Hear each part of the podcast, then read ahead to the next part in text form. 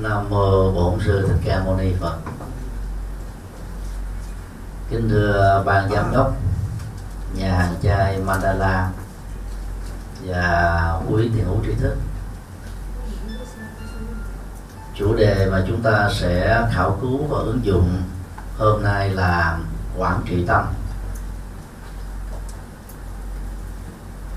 Khái niệm quản trị tâm gợi mở về à, phương pháp quản trị trong việc trị liệu các vết thương những nỗi khổ niềm đau có thể có ở tâm. Phần uh, triển khai đó thì uh, không sử dụng các kỹ năng quản trị như uh, các doanh nghiệp đã từng được học tại các trường lớp thuộc ờ, khoa quản trị ở các trường đại học. Những ờ, tập đoàn doanh nghiệp lớn trong nước và nước ngoài đó, được xem là nơi ờ, tập hợp các nhân vật giỏi nhất trong cùng lĩnh vực. Nhờ đó mà họ có thể quản lý được công việc, quản lý nhân sự để dẫn đến là hiệu quả trong đầu tư quản trị tâm á, về bản chất thì um, nó liên hệ đến cái kỹ năng làm chủ được tâm. Nhưng nó khác với cái cách thức mà các doanh nghiệp quản lý um, công việc kinh doanh của mình. Và dĩ nhiên um, trong buổi chia sẻ hôm nay đó chúng ta sẽ không um, đối chiếu so sánh sự giống và khác nhau giữa uh, quản trị kinh doanh và quản trị tâm. Để à, việc quản trị tâm có kết quả theo nghĩa đó, ta sống một cách tích cực hơn, năng động hơn, hiệu quả hơn, hạnh phúc, bền vững hơn đó.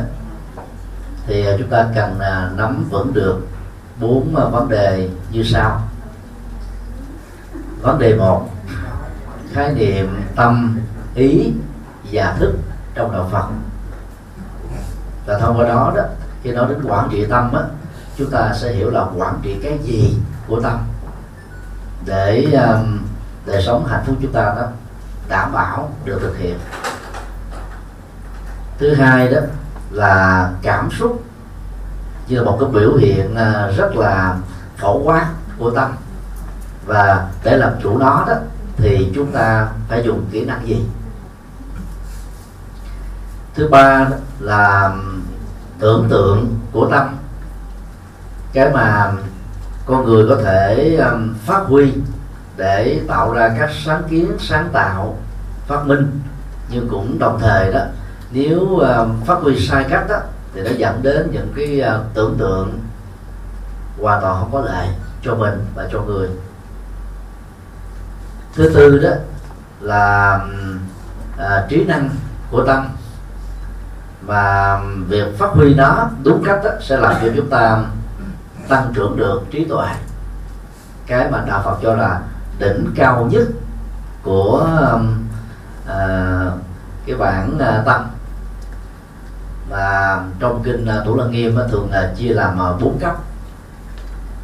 Cấp một đó là thiên về dục tức là đời sống uh, tình dục.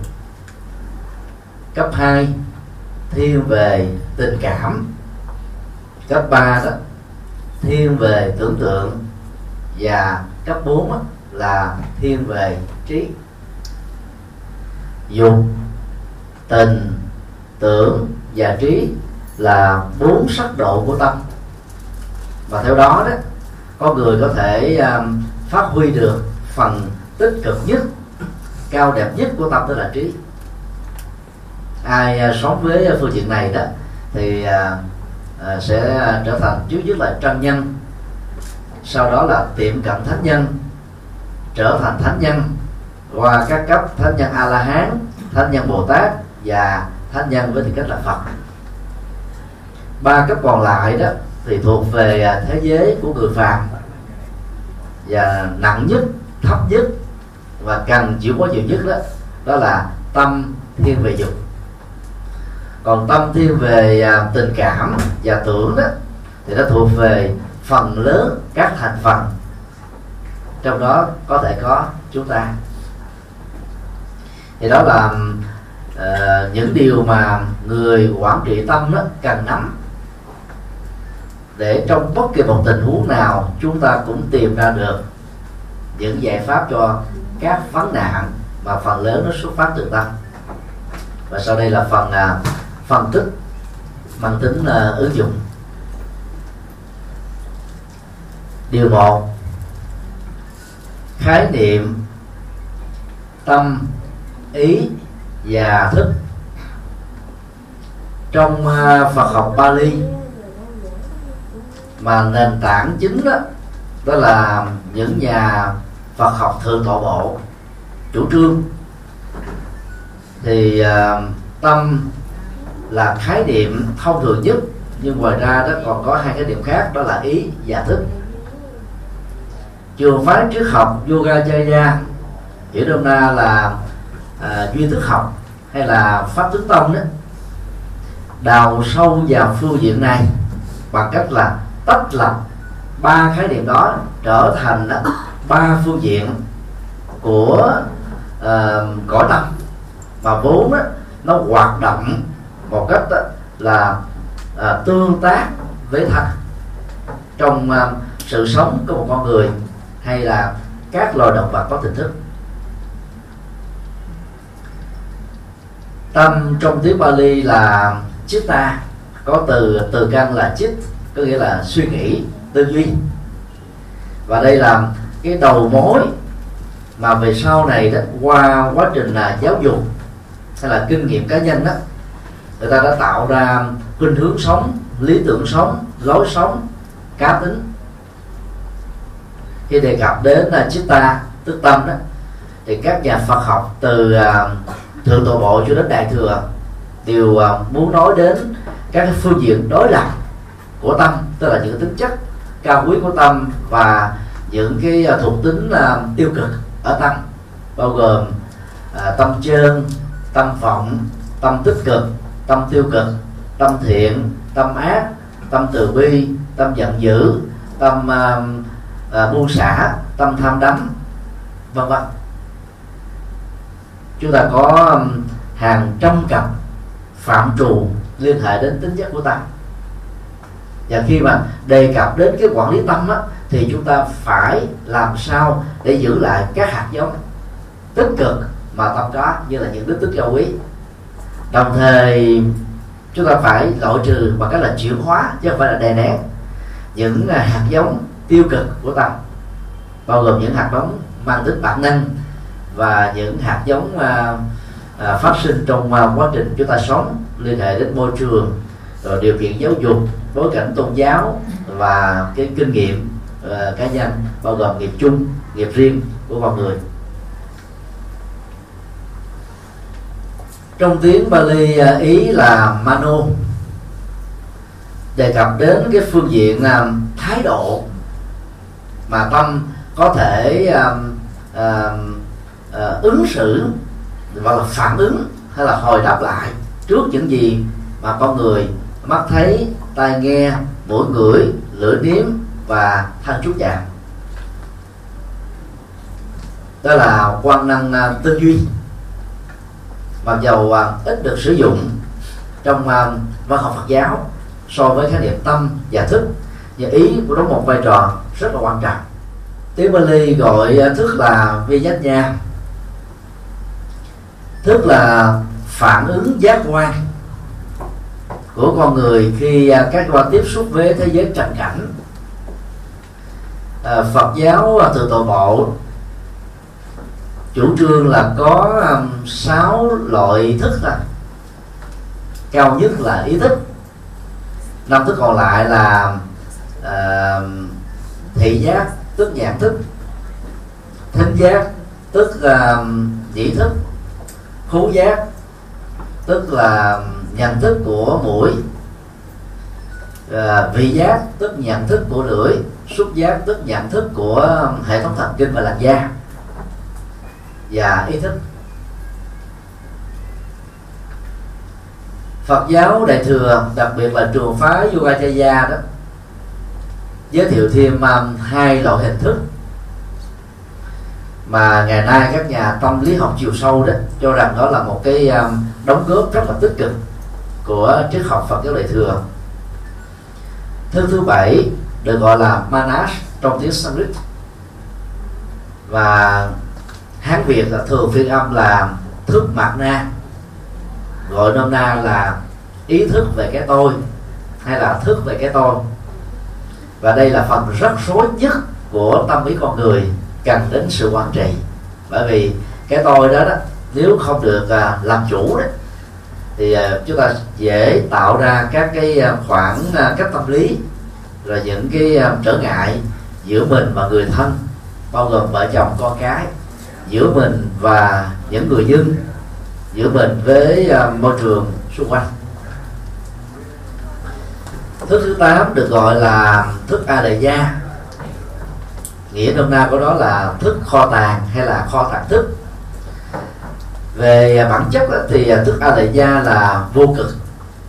Tức là nó là một cái kho tàng à, không bị giới hạn.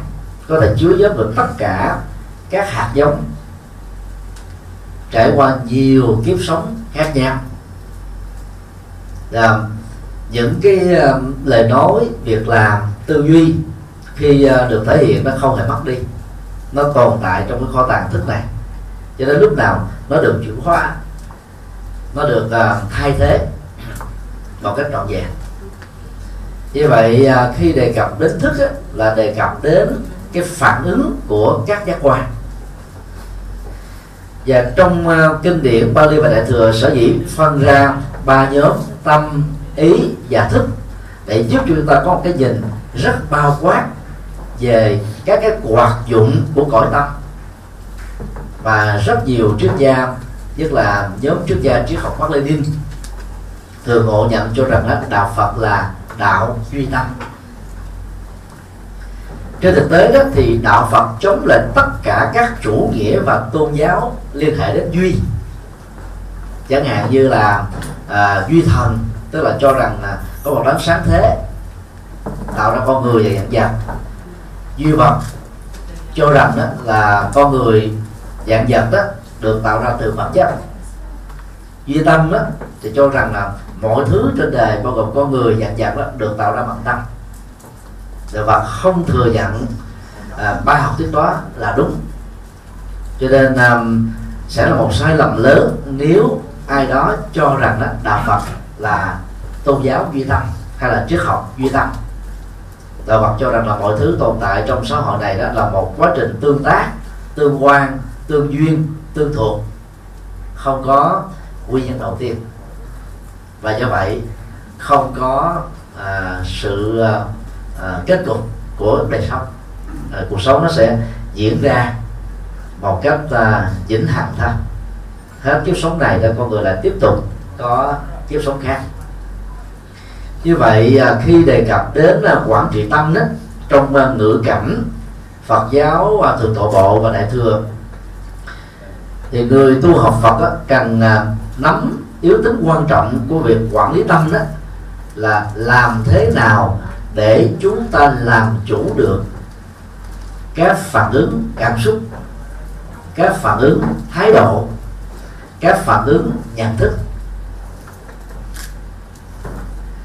Và thông qua cái cái việc làm chủ các phản ứng ở tâm đó đó chúng ta mới quản trị tâm một cách có hiệu quả theo chiều hướng tích cực.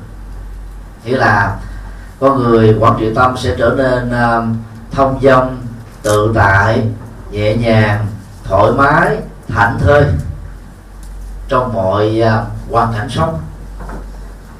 Ngay cả trong uh, à, nghịch cảnh thì tâm của người được quản trị đó vẫn trở nên rất bình yên.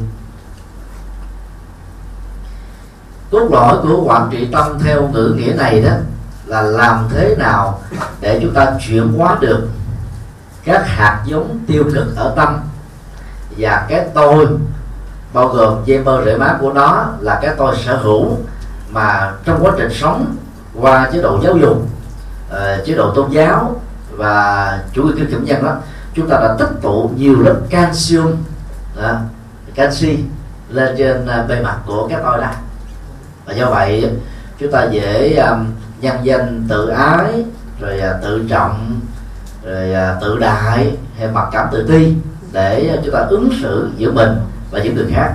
Từ đó mà cái cái cái sự ứng xử của chúng ta đó khó có thể mang lại cái cái cái phản ứng tích cực cái hoạt đáp tích cực ở những người mà chúng ta có dịp đối diện sinh hoạt chung làm việc chung và giải quyết các vấn đề chung.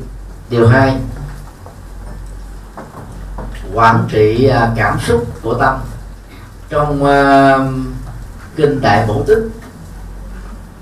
một bản kinh đại thừa quan trọng có ờ, đề cập đến ảnh dụ rất là ờ, là, là ấn tượng sau đây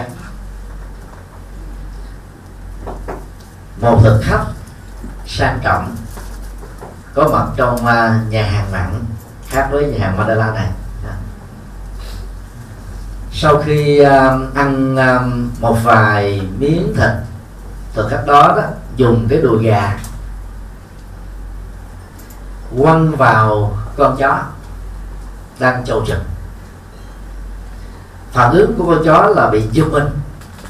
Sau đó là nó sủa gâu gâu gâu nó chạy nó cắn. Và, và vì cái đùi này đó đã được ăn thịt rồi chỉ còn là cái xương thôi. Con chó ngậm lấy cái cục xương rồi thích thú rồi nghiền à, nghiền nát nó nhai nó và cảm thấy rằng là nó là một cái gì đó rất là đam mê. Sau đó, người thực khách này đó cũng dùng một cái xương tương tự ném vào con sư tử. Phản ứng con sư tử trong tình huống này là khác hoàn toàn với con chó. Con sư tử không giật mình. Sư tử không sủa sư thị không cắn lấy cục xương. Sư tử không hưởng thụ cục xương. Mà sư tử là quan sát cái cái um, cái cái cái hướng và từ đâu cục xương này nó đụng đến cơ thể của mình. Sau khi nêu câu chuyện đó, đức phật đã kết luận như sau. Phần lớn đó là chúng ta sống chạy theo phản ứng cảm xúc giống như là cái phản ứng con chó đối với cục xương vàng dĩ nhiên là ở đây đức phật không hề có khuynh hướng xúc vật hóa con người mà đang muốn nói về hai cái khuynh hướng à, cảm xúc giữa một người được gọi là có trí qua hình ảnh con sư tử và một người đó thuộc mô tiếp bình dân sống nặng về cảm xúc. Và cảm xúc đó là cái sự bung sung à, của tâm. Và làm cho chúng ta đó rất dễ là buồn vui rồi hờn giỏi uh, ờ, cạnh tranh hơn thua khổ đau bất hạnh. Rồi gần như là nó như là sống của mặt nước biển vậy. Chỉ cần có một cái cái xúc tác của gió là sống có thể cuồn cuộn. Có khi rất là giận dữ rất là là là lớn mạnh như là sóng thần. Và có khi cũng rất là nhẹ nhàng vân vân. Bài kinh à, đại bố tích còn nói rất rõ là cái con mắt của con sư tử đó không hề nhốt không hề sợ hãi.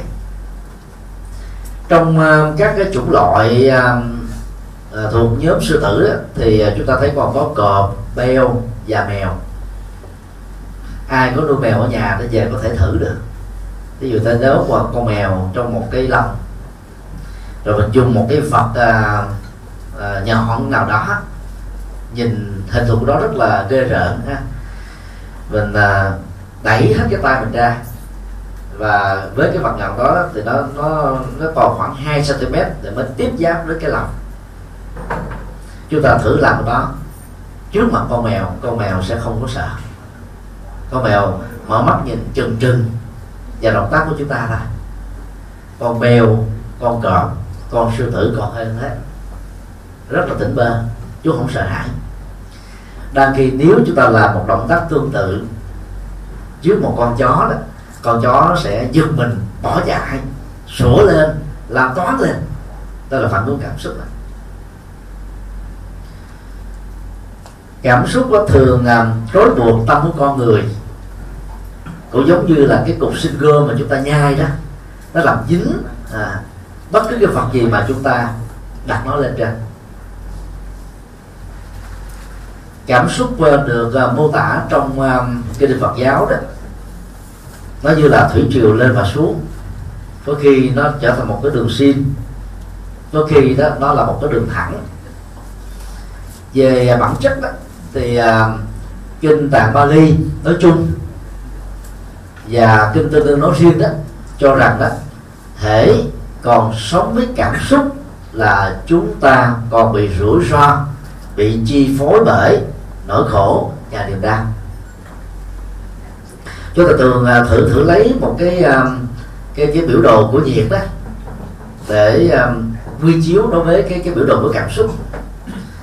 Còn nhiệt rô đó được xem đó là cái uh, mức trung bình.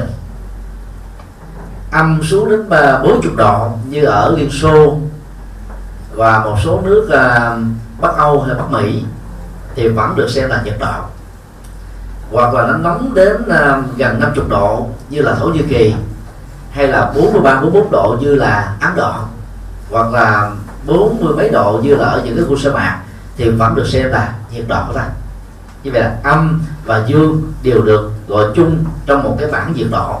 Và tương tự cảm xúc khổ đau bao gồm là những cái phản ứng bất hạnh của con người đối với con người sự vật sự việc tình huống cụ thể và các cái phản hạnh phúc cũng tương tự đối với con người sự vật sự việc tình huống cụ thể đều được gọi chung là cái biểu đồ của cảm xúc.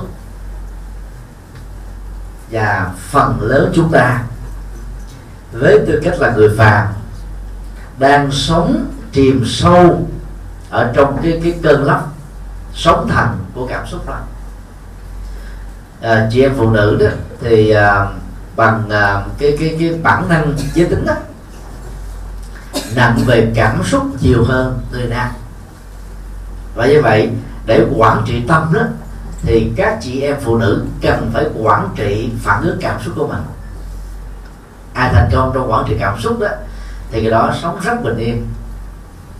Và không đó bên ngoài có thể mình nở nụ cười thường xuyên vui vẻ hồ hể phấn chấn hoan hỷ lịch thiệp nhưng bên trong đó thỉnh thoảng đó có một số người gọi là nhỏ những giọt mắt khô không lệ.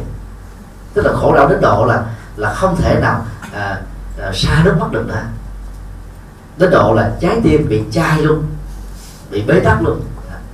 Thì đó là những cái à, cái tác hại của cảm xúc à, do mất sự kiểm soát để tâm thôi như vậy làm chủ cảm xúc là làm chủ cái gì?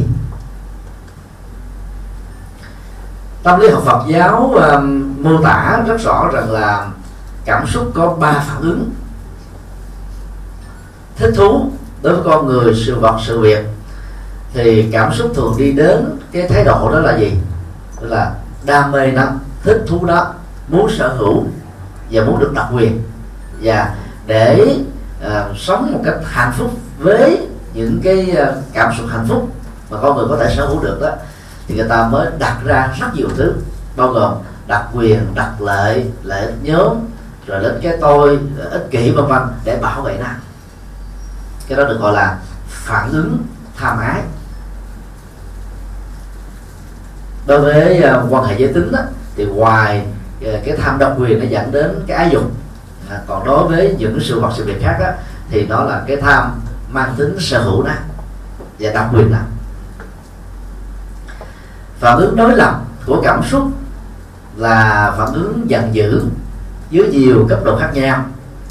Thì uh, chứng kiến đối diện tiếp xúc làm việc với con người sự vật sự việc tình huống mà mình không có hài lòng không à, phù hợp không như ý dần dần và phần lớn đó con người phàm của chúng ta đó là bị uh, chi phối bởi hai cái phản ứng cảm xúc tham ái và giận dữ này hơn bất cứ một phản ứng nào khác. Thứ ba là phản ứng uh, trung tính. Khi uh, à, chúng ta chưa có một cái thái độ rõ ràng dứt khoát đối với con người sự vật tình huống sự việc đó. Thì lúc đó đó tâm chúng ta trở nên là vô ký tức là nó không có xác định rõ là cái tính chất của nó. Thì cái đó được gọi là phản ứng vô minh vô minh đó là một cái phản ứng cảm xúc. Thì à, chúng ta không rõ được bản chất của vấn đề. Làm chủ cảm xúc theo hướng quản trị tâm đó là một cái nỗ lực mà người làm chủ đó cần phải thấy rõ rằng là cái dòng chảy cảm xúc chúng ta nó diễn ra rất là thường xuyên. Cái việc đầu tiên chúng ta là ghi nhận cái biểu đạt của biểu đồ cảm xúc của mình. Không kháng cự nó. Không đè nén nó. Không chạy theo nó. Và không bị nó biến mình trở thành làm tôi lệ tức là chỉ quan sát đơn thuần đó giống như là một người à, khách quan đang quan sát một cái cảnh trí nào đó mà không có biểu đạt bất kỳ một cái thái độ nào đứng kèm theo. Bước hai đó là chúng ta ghi nhận những cái um, ảnh hưởng của phản cảm xúc đó đối với mình và con người xung quanh. Nếu ghi nhận đó là một cái phản tích cực thì chúng ta cũng cần phải làm chủ đó. Còn nếu đó là một cái phản tiêu cực đó điều quan trọng nhất là chúng ta cần phải kết thúc nó càng sớm càng tốt thôi. Như vậy kết thúc nó bằng cách nào? Mà không rơi vào cái ức chế tâm lý. Trong kinh viên giác thì đức phật có đưa ra hình ảnh đó là lấy huyễn độ huyễn cũng giống như à, chúng ta không cần thiết phải sử dụng các loại vũ khí để tấn công và tiêu diệt bóng tối. Chỉ cần duy trì ánh sáng thì bóng tối nó tự kết thúc thôi. Thì đây là cái cách mà không phải dụng tâm dụng công mà cái kết quả đó nó vẫn đạt được như là mong đạt cái này à, một thiền sư Việt Nam gọi là vô vi cư điện cát xứ xứ à, là à, tức đào binh tức là chỉ cần à, sống với trạng thái à, vô vi tức là nước bàn đó. À, ở trên à, điện ngọc vàng son. Mà mọi thứ đó như bao gồm chiến tranh loạn lạc à, được kết thúc nghĩa là người đó là làm chủ hoàn toàn được dòng cảm xúc của mình làm chủ được uh, uh, xã hội xung quanh. Do đó công việc chúng ta ghi nhận các cái phản ứng cảm xúc và không bị lệ thuộc vào nó sẽ làm chúng ta thấy rõ được bản chất của chúng đang là. Còn đè nén ức chế ờ, về cảm xúc thì giống như là chúng ta đang chặn đứng một cái cái dòng suối hay là một cái dòng chảy gì đó thì nước đó nó sẽ cuồn cuộn lên nó sẽ nỗ lực và vượt qua cái cảm vật nào bước ba đó là làm chủ cảm xúc bằng à, phương pháp và thay đổi đối mặt tích cực. Chúng tôi tạm gọi là phương pháp thay đổi cái kênh tâm hay là đài tâm. Thông thường đó thì tâm của con người có khuynh hướng là bám vào các đối mặt cụ thể trong từng không gian và thời gian nhất định cũng giống như trên một mặt phẳng đó cái dòng trọng tâm đó cùng một thời điểm. Tức là cái đơn vị nhỏ nhất thời gian, chúng không thể nào tạo thành hai góc vuông. Chỉ có một góc duy nhất là và theo đó đó là Phật khẳng định rằng là mỗi một tích tắc trôi qua đó thì tâm chỉ bám lấy một đối vật nhất định thôi. Nhưng có điều là tâm chúng ta luôn luôn thay đổi. Cho nên đó, cái đối vật ở trong cái tích tắc trước đối vật ở tích tắc hiện tại và đối vật tích tắc sau đó đó nó nó quá ngắn với nhau đi là chúng ta có cảm giác được là trong cùng một thời điểm chúng ta nghĩ tưởng đến phân tâm đến nhiều vấn đề khác nhau. Khi à, nhận thấy à, chiều hướng cảm xúc và dân trào là tiêu cực đó đổi cái cái uh, kênh tâm và đối tượng nhận thức tâm thì chúng ta đang sử dụng phương pháp thay thế tích cực thì à, cái cái bản tiêu cực kia sẽ tự động bị quên đi thôi và tối thiểu ở chỗ là nó được khoanh dùng lại. Giống như là kháng thể trong cơ thể đó, khoanh dùng các vật lạ. Nó có thể gây những ảnh hưởng tiêu cực đến sức khỏe và sự sống của con người. Cho nên là chúng ta cũng à, dùng phương pháp và khoanh dùng cái cảm xúc tiêu cực đó lại.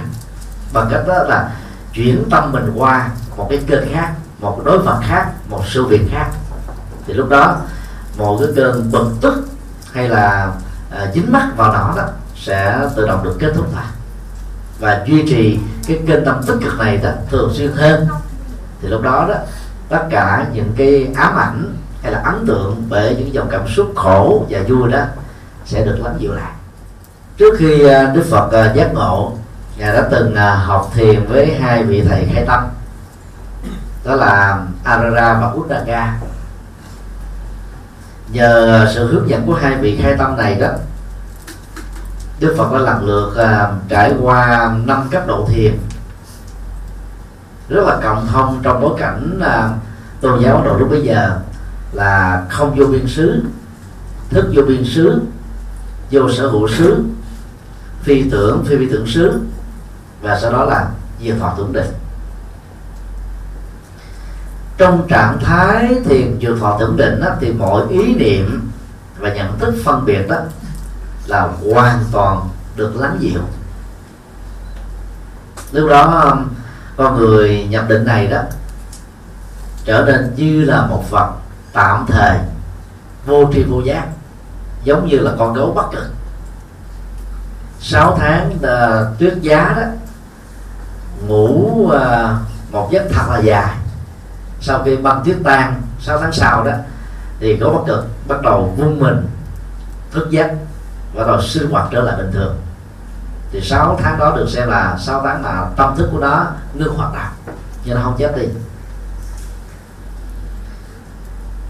Những ờ, đạo sĩ bà đạo môn giáo thường sử dụng phương pháp thiền diệt thọ tưởng định đó để chuyển hóa các cái phương diện của cảm xúc và cho rằng đó, làm được như thế đó là trở thành thánh trong ờ, kinh tạng Bali đó, chúng ta vẫn thấy là Đức Phật đề cập đến năm loại thiền cộng thông ở trong bà Lợi môn giáo và đạo Phật.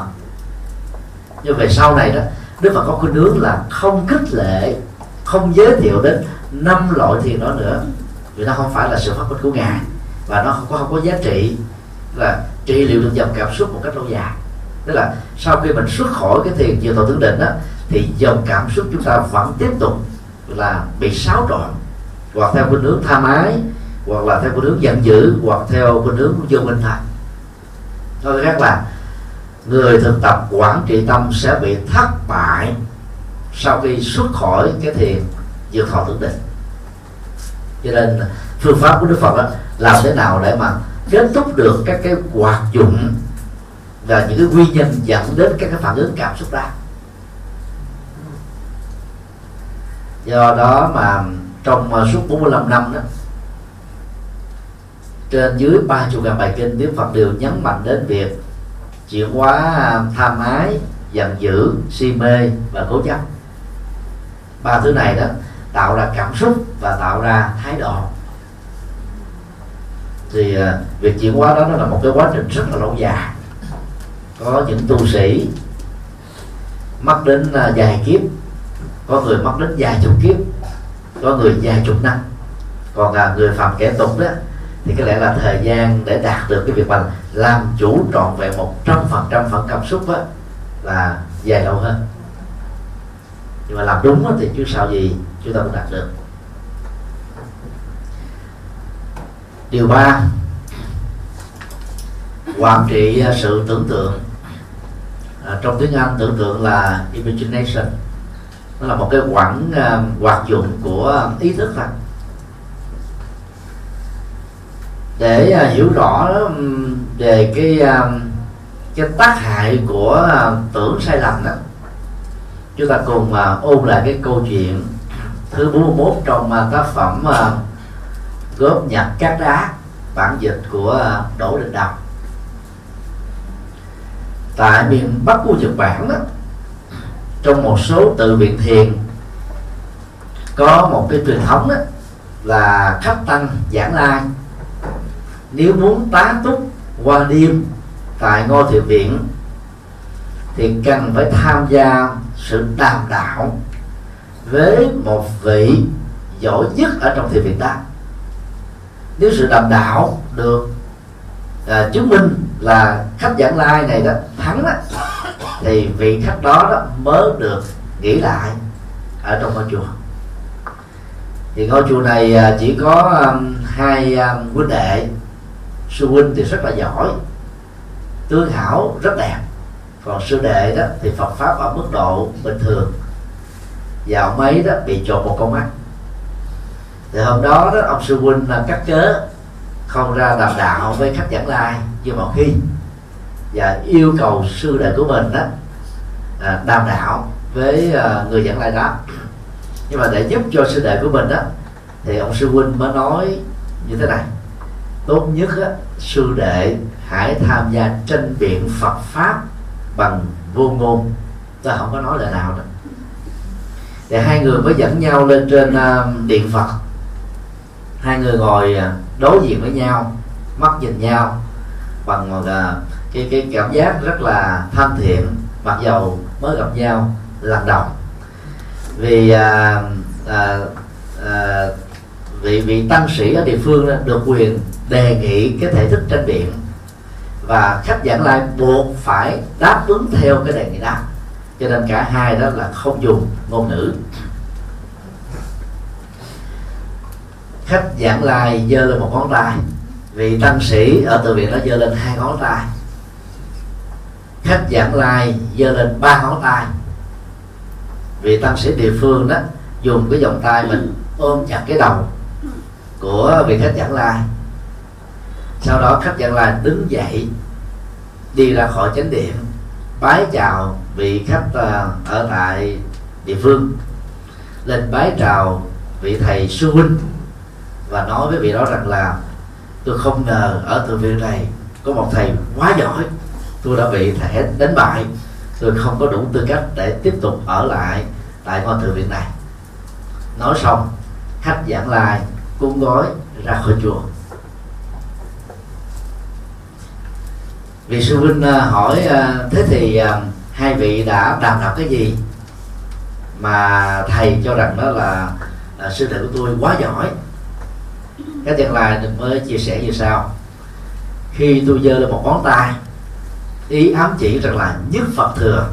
Mọi con người đều có phật tính là chân lý cao nhất. Sư đệ của thầy đó giơ lên hai ngón tay. Ý muốn hồi đáp lại với tôi rằng là mặc dầu phật thừa đó là quan trọng nhất, nhưng nếu không có phật pháp, tức là chân lý được đức phật truyền bá đó, thì nó khổ niềm đau trên đời này vẫn rất là nhiều. Cho nên sư đệ của thầy giơ lên hai ngón tay tôi giơ lên ba ngón tay để ám chỉ rằng đó đã có phật có chánh pháp thì phải có tăng đoàn. Những người thay phật để truyền bá chân lý. Lúc đó sư đệ của thầy đó dùng uh, cái bàn tay cho qua cổ của tôi và nói rằng là hãy kết thúc mọi suy tưởng đi. Và đây là cái cơ hội đó để chặt đứt mọi ý niệm. Tôi cảm thấy là đây là lần đầu tiên tôi bị thất bại thôi tôi chia tay mà đi. Vị à, khách giảng la vừa rời khỏi uh, ngôi chùa đó thì sư đệ chạy và tìm kiếm ghé vào phòng của sư huynh hỏi vị khách tăng đâu rồi. Sư huynh hỏi là vì sao mà sư đệ có cảm giác và bối rối lúng túng như thế? Em phải cho ông này một trận cho biết. Ông này dám xúc phạm em. vì sư huynh hỏi là xúc phạm cái gì? Sư đệ hãy tuần tự giải thích cho sư huynh nghe. Sư đệ giận tức, chia sẻ như sau. Hỏi anh, ông ấy là khách dạng lai. Tới đây đó để xin tá túc ở chùa chúng ta. Chùa mình rất lịch sự, theo thông tục để đàm đạo. Ông ấy đó biếm nhẹ em bằng cách dơ một cái tay cho rằng em là kẻ bỏ mắt. em rất là lịch sự. Giơ lên hai ngón tay để tán dương ông ấy rằng là ông là người có phước, có được hai con mắt, làm lẹm để ra ông ấy phải phải biết lịch sự.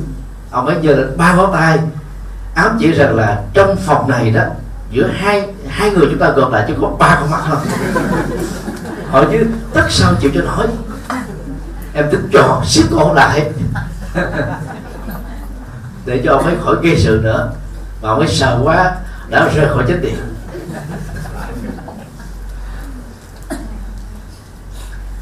Đó là câu chuyện nói về tưởng. Tưởng ờ, góp phần tạo ra thái độ. Một cái phản ứng ờ, thuộc về nhận thức. Nó cao hơn ờ, cái cái phần cảm xúc. Nhưng mà nó thấp hơn cái phần đó là là là trí não của con người còn một cái câu chuyện này đó, xoay quanh về cái cấu trúc của tưởng ở hai vị tu sĩ hoàn toàn khác nhau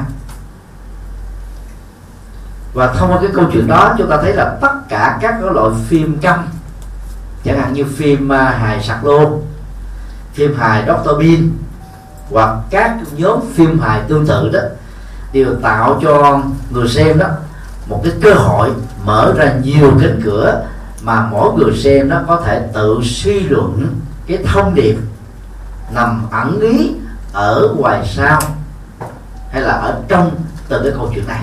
Và mỗi người cảm nhận là hoàn toàn trái ngược nhau. Vì khách tăng đó là người có um, cái tâm tích cực, lạc quan, và biết đánh giá tích cực ở người khác. Cho nên nó cũng các cái hành động giơ một ngón tay hồi đáp hai ngón tay, giơ ba ngón tay. Hồi đáp lại bằng cách là cho cổ. Anh ấy nghĩ rằng đó, ông ấy nghĩ rằng đó là mình đó, đã không hiểu Phật pháp thấu đáo như là vị thầy địa phương này. Nên cáo từ. Dầu là tưởng tích cực về người khác, cũng là vọng tưởng thôi. Khi cái tưởng đó không được đặt ở trên nền tảng của hiện thực, đang là.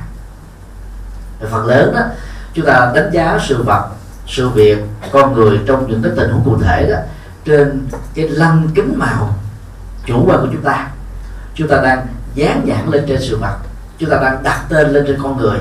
Chúng ta đã đưa những cái cái cái quy ước của mình áp đặt lên những cái mà nó không thật sự là như thế. Và thói quen tưởng này đó, đã làm cho chúng ta ngày càng là, xa với cái thực tại đang là thiền à, vipassana của Phật giáo Nam truyền đang được lan rộng hiện nay trên toàn cầu đó là được dịch sát nghĩa từ à, tiếng Bali là vipassana, tức là minh sát tuệ. Cái nhìn thẩm thấu, cái nhìn các lớp thực tại, sự vật, con người như chúng ta làm thôi, và chúng ta không được quyền dán nhãn đặt tên theo cái thói quen chủ quan của chúng ta. Như vậy là toàn bộ cái cái cái cái trọng tâm của tu trì theo Phật giáo là làm thế nào để chúng ta có được cái nhìn như thật. Về mọi sự vật, về thực thực trạng của cuộc đời. Nhưng rất tiếc là phần lớn chúng ta ít khi nhìn như thật về sự vật. Chúng ta đánh ờ, đánh đồng các cái thái độ cảm xúc, thái độ phản của chúng ta đối với cái hiện thực. Mà vốn là hai cái rất là khác nhau xa.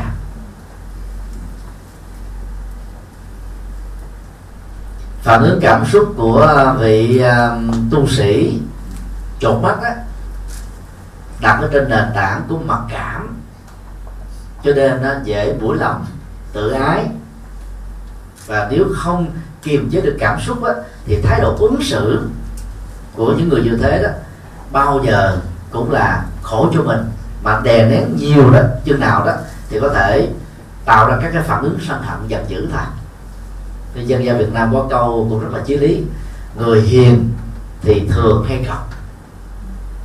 Họ đè nén nhiều quá. Thay vì là chuyển quá, hoặc là chuyển đầy tâm thì họ đè nén chiêu cực, chịu đựng tiêu cực. Đến lúc nào đó, cái sức chịu đựng đó không còn nổi được nữa đó, nó giống như là cái bong bóng vậy. Cho nên nạp quá nhiều khí vào bên trong, tại vì cái sức chứa của nó chỉ là 60 chúng ta nạp vô 90 thì nó phải nổ tung ra. Nếu cái khác là thông điệp của câu chuyện nói về tưởng này đó ở chỗ đó nếu chúng ta không đặt cái nhìn như thật như là một cái lăng kính để chúng ta soi rõ về con người và sự vật thì mọi phán đoán thái độ của chúng ta về sự vật con người bao giờ cũng là sai lệch hết. Ai um, sống với tưởng nhiều đó thì thường rơi vào tình huống này. Và do đó chúng ta cần phải làm chủ và vượt qua được cái cơ chế của tưởng nhất là tưởng sai lầm. Phần phương diện tích cực của tưởng đó là tạo ra những cái mới bao gồm phát minh sáng kiến sáng tạo hoạt động sáng tạo. Steve Jobs sau khi à, bị um, những người bạn của mình đó, tống khứ ra khỏi uh, tập đoàn Apple do chính ông đồng mà sáng lập thay vì hận người và hận đời đó thì Steve Jobs đã đến Nhật Bản học thiền. Trong thời gian học thiền đó, đó ông đã học được uh, sự tha thứ rồi uh, kỹ năng uh, làm chủ cảm xúc kỹ năng uh, phóng thích cái cơn giận dữ. Nhờ đó đó mà từ thời điểm đó trở đi đó ông ấy đã trở thành là một trong những nhà phát minh sáng kiến sáng tạo nhiều nhất trên toàn cầu. Qua đời vào tuổi 56 cách đây vài năm, Steve Jobs đã để lại 265 bằng phát minh và đồng phát minh cho các ứng dụng mà kỹ thuật số theo chiều hướng tích cực. Có lẽ cho đến thời điểm hiện nay đó, chúng ta khó có thể tìm thấy một nhân vật tương tự. Đây là một cái minh chứng nói về à, cái tưởng tích cực nó làm cho chúng ta phát triển được cái nhìn như thật về nguyên lý, về tính quy luật của sự vật, sự việc trong bất kỳ một cái à, lĩnh vực nào. Các khoa học gia, các bác học gia đều là những người phát triển cái tưởng theo chiều tích cực à, đó vào năm 1994 đó cái đây mới hai chục năm thôi,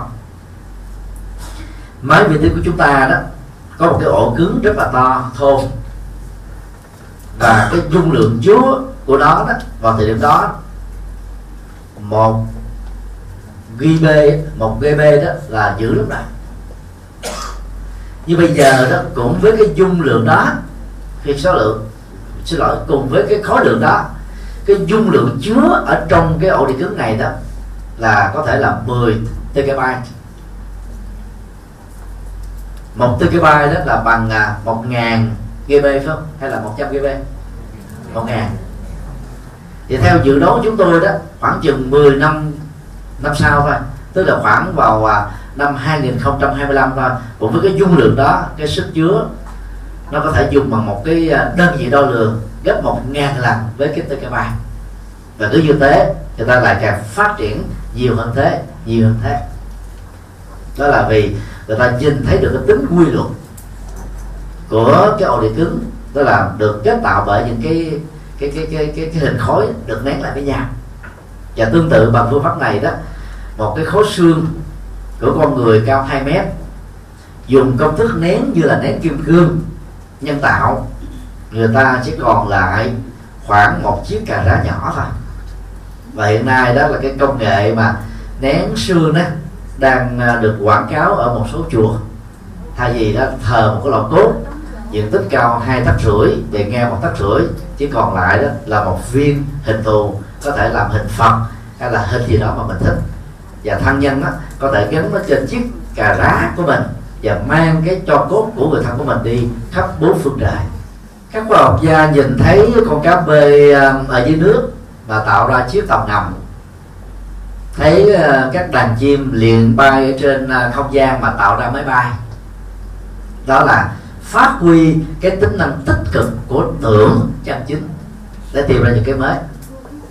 Nói cái khác là cái gì con người có thể tưởng tượng được cái đó con người có thể làm được. Hai chục năm trước phim uh, giả tưởng của um, Hollywood đó đặt ra những giả thuyết rằng là trong một cái viết có chức năng của máy thâu có chức năng của máy quay lúc đó ta nói là nó nhất thành hoặc để mua vui giải trí thôi bây giờ đó, chiếc gà rá cũng có chức năng quay được cái đồng hồ cũng quay được. Cái cạc ra quát nhỏ cũng có thể quay được. Người ta gắn các cái máy quay lén khắp nơi đó là phát triển theo cái cơ chế của tưởng ta. Theo Phật giáo đó thì những cái tưởng không phù hợp với cái thế giới hiện thực đó, đều tạo ra các vấn nạn về nhận thức. Và chấp vào cái phản ứng tưởng đó đó thì con người đó dễ ngộ nhận nhau dễ xa rời nhau dễ à, bực tức nhau dễ là tạo ra khổ đau cho nhau chẳng hạn như uh, người sư đệ chột mắt ở trong tình huống này toàn bộ cái cơ chế tưởng của ông ta là dựa vào cái mặc cảm. Đang khi đó vị khách tăng đó thì cái cơ chế tưởng của ông ấy là dựa vào cái lòng tốt bụng cái tư duy tích cực. Mặc dầu là tưởng tốt đi nữa không phù hợp với hiện thực đó nó không giải quyết được vấn đề gì có mang lại giá trị gì. Do đó chúng ta cần phải vận dụng cái nhận thức như thật để tạo ra các cái phản ứng tưởng đó, phù hợp với thực tại đang là cho đó được gọi là trí tuệ. Vấn đề 4 quản trị uh, trí năng. Uh, trong tiếng Anh uh, trí năng là intellect à, để hiểu rõ về à, cách làm chủ nó đó chúng ta hãy à, liên tưởng đến cái câu chuyện à, à, trong kinh sau đây. Một thương gia đó rất giàu có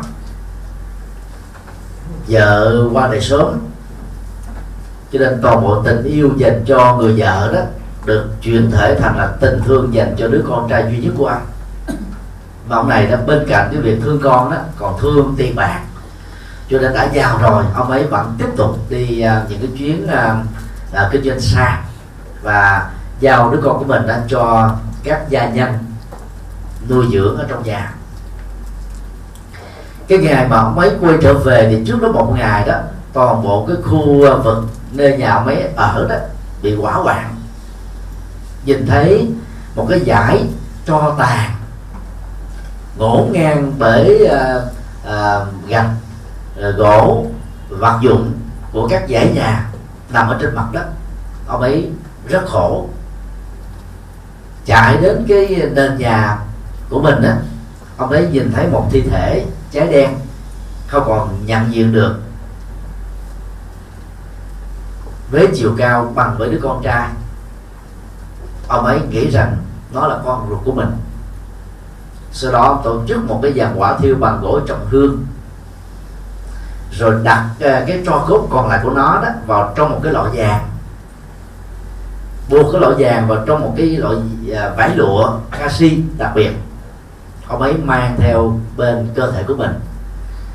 Mỗi tối ngủ, ông ấy đặt cái lọ cốt bằng vàng đá đó ở trên chiếc giường như là đang ngủ với đứa con. Khi à, dọn về ngôi nhà mới, được hơn một chục ngày vào à, khoảng à, giữa đêm khuya, có giọng của một đứa thanh niên gõ cửa, gọi tiếng cha ơi, hãy mở cửa, con đã về đây. Ông ấy không tin vào những gì mình đã nghe vùi lỗ tai dài lần và tiếp tục nghe cái cái giọng nói đó ông ấy nghĩ rằng là ma của con trai mình đó đang đánh thức mình. Ông ấy ngồi bật dậy mở uh, bật tay cày lên nhìn thấy cái lọ cốt đang ở bên cạnh của mình đó ông ấy tắt đèn nằm xuống để dỗ giấc ngủ để tiếp tục nghe cái giọng văng vẳng cha ơi con về đây hãy mở cửa ra.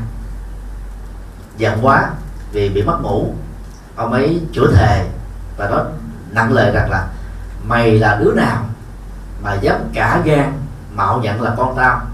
Hãy cút đi, bằng không á, tao sẽ cho mày một trận. Chứ còn là tiếp tục nài nỉ, cha ơi, hãy mở cửa ra, con về đây. Ông ấy cũng nói như thế.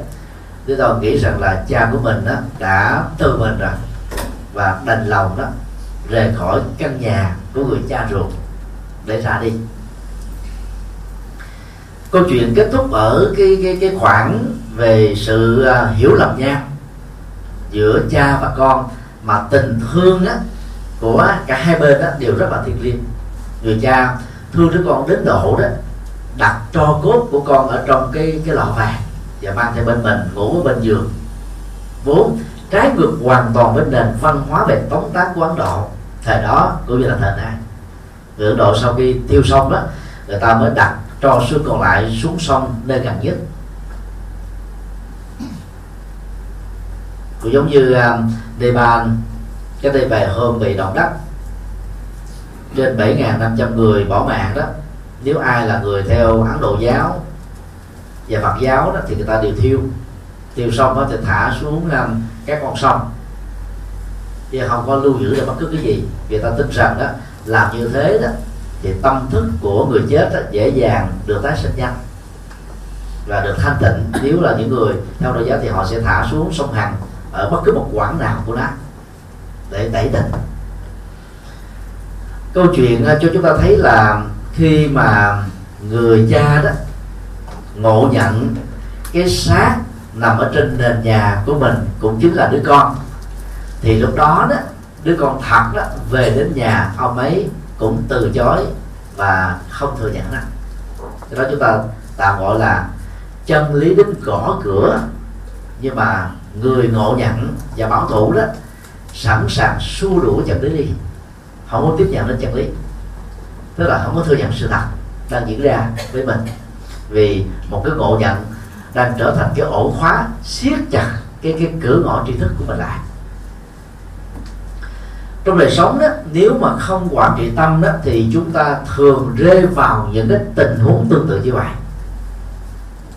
Thỉnh thoảng có lúc đó, chúng ta sẽ đóng vai với tư cách là quan tòa và không tạo cái cơ hội cho người đang đối thoại với chúng ta. Có thể là vợ chồng con cái người thân đối tác người làm việc dưới trước có cơ hội để giải thích về một nội dung hay là một thông tin bị ngộ nhận nhiều khi là mình chỉ cần lắng nghe vài ba phút thôi thì cái sự ngộ nhận đó đã được tháo mở rồi. Như vậy chúng ta nghĩ rằng là ta là đúng là hoàn toàn chúng ta chúng ta phán xét như là đinh đóng cột.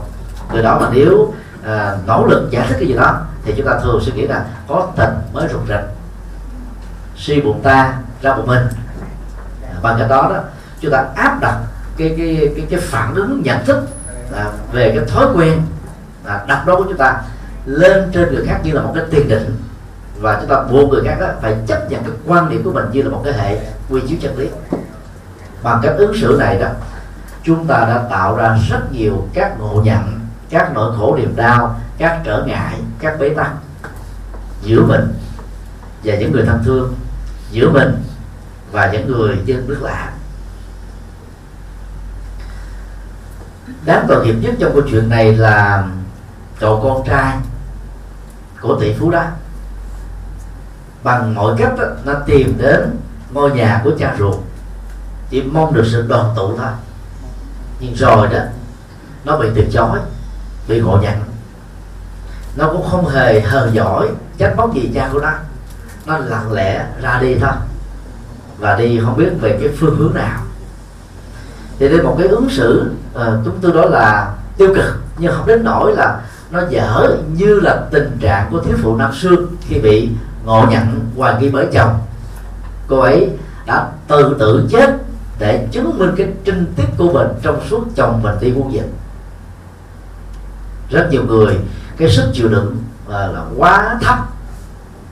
Cho nên đó trong những cái nỗi hàm quan bởi chi giác sai bởi suy luận sai phán đoán sai nhận thức sai người ta đã cảm thấy rằng là toàn bộ giá trị nhân phẩm của mình đó trở nên là Giêsu rồi.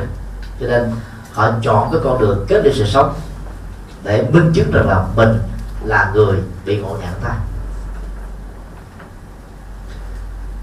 tri giác của con người đó, nó là diễn ra theo chiều đúng, nhưng mà cũng có thể diễn ra theo chiều sai. Và để trở thành một người hạnh phúc đó thì những người quản trị tâm đó cần phải tạo ra các điều kiện thuận duyên tốt nhất để mọi nhận thức của chúng ta bao gồm mắt thấy, tai nghe, mũi ngửi, lưỡi nếm, thân xúc chạm và ít dùng đó, chắc chắn là nó phải phù hợp với sự vật, sự việc đang làm. Tiếc là phần lớn chúng ta bị thất bại trong việc tạo ra các cái phản ứng nhận thức chuẩn xác đó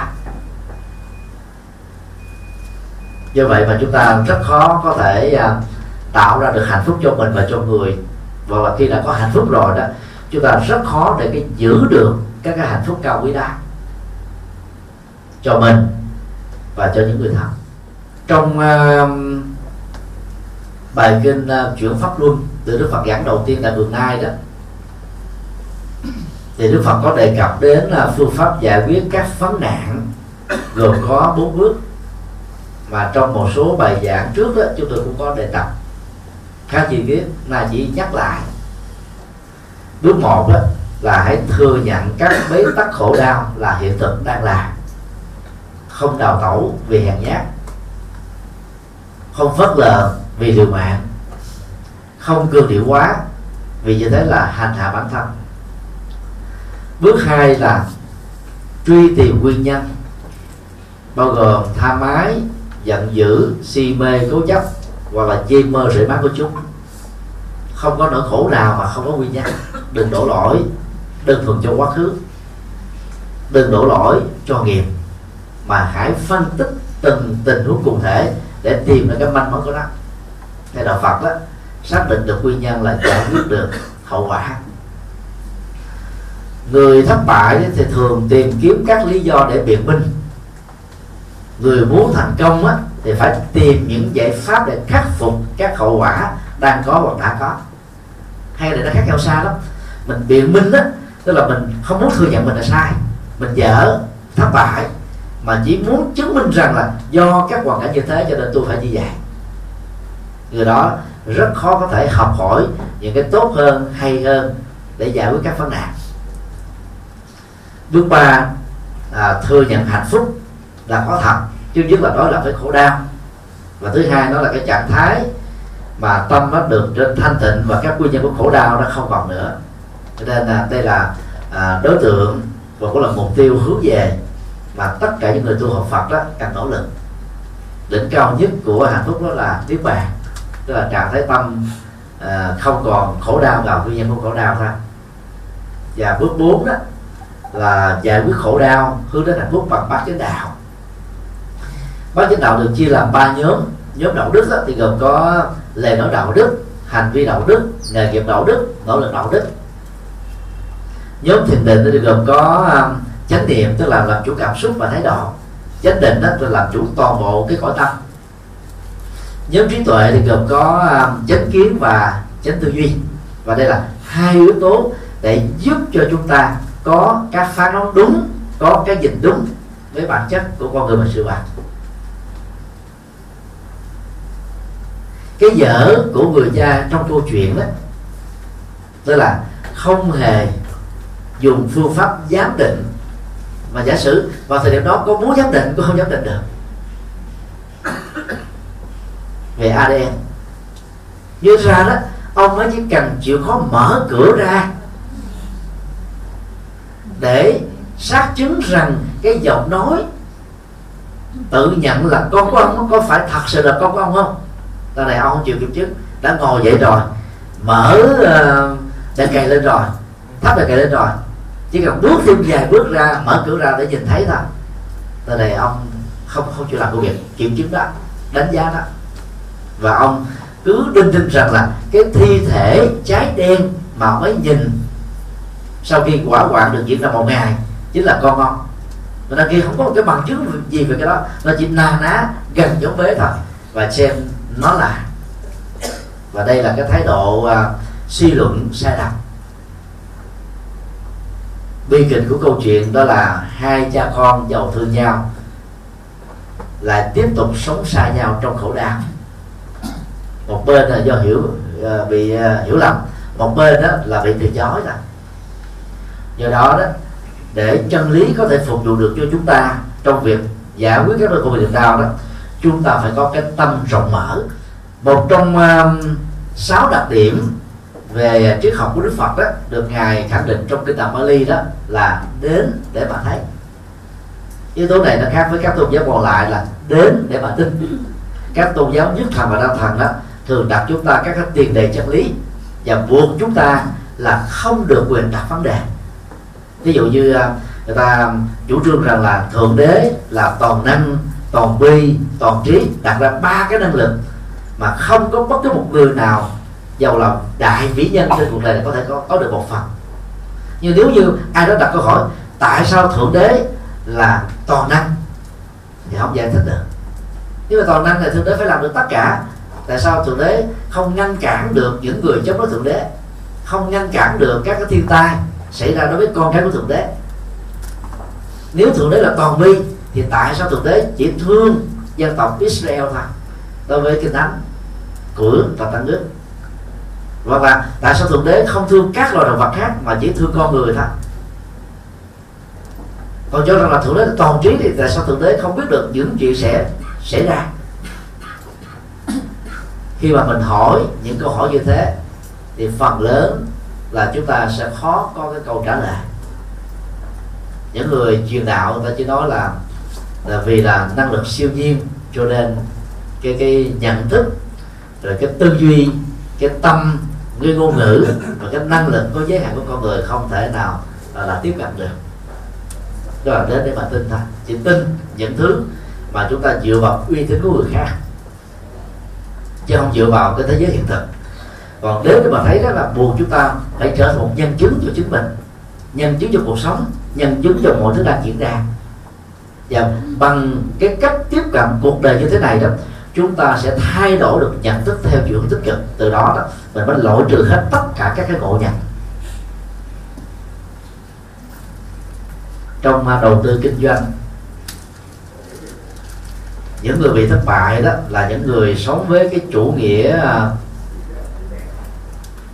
là thần tượng, lý tưởng mà chứ không dựa vào cái chủ nghĩa hiện thực thấy người ta làm ăn thành công cũng nhào vào nhưng mà không hiểu cái kiến thức của người đó có là cái gì.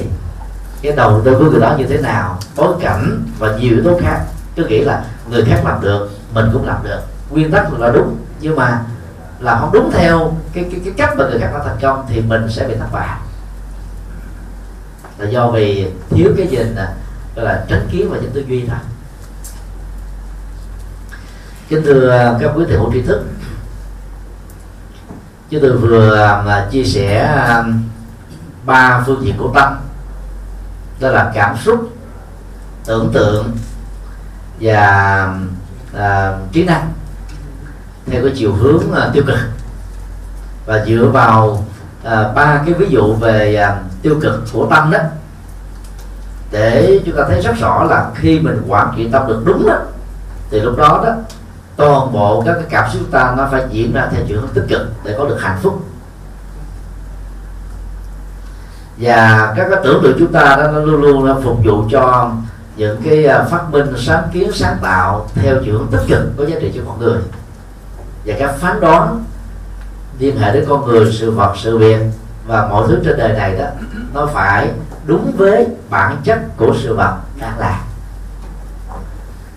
như vậy nói một cách khác là khi chúng ta quản trị tâm bằng cách làm chủ cảm xúc làm chủ thái độ và làm chủ nhận thức đó, thì lúc đó chúng ta được gọi là người có trí tuệ. Nghĩa đen của chữ Budi mà từ đó nó tạo ra là Buddhism tức là đạo Phật đó là trí thức trí tuệ tỉnh thức hay tuệ giác. Và do đó chữ đạo Phật đó, có nghĩa là đạo tỉnh thức đạo tự giác đạo trí tuệ đạo mở mắt. Khi uh, thực tập theo lời của Đức Phật dạy đó thì uh, chúng ta phải nhắm đến cái mục tiêu cao quý nhất đó là đạt được trí tuệ. Trí tuệ được định nghĩa trong kinh đó là sống đúng sống phù hợp với nhân quả. Sống đúng sống phù hợp với tứ diệu đế sống đúng, sống phù hợp với các cái quy luật của cuộc sống. Sống đúng, sống phù hợp với duyên thể, vô thường, vô ngã. Và làm chủ hoàn toàn được cảm xúc, thái độ và nhận thức. Đó là cái tình nghĩa bao quát về trí tuệ ở trong đạo Phật. Như vậy, khi à, làm chủ tâm, thì cái kết quả đạt được cao nhất của chúng ta là phát triển trí tuệ qua nhận thức, qua lời nói và qua hành động nhờ đó đó chúng ta mới vẫy tay chào được với tất cả các nỗi khổ và niềm đau. Thì xin à, kết thúc cái phần à, trình bày chính uh,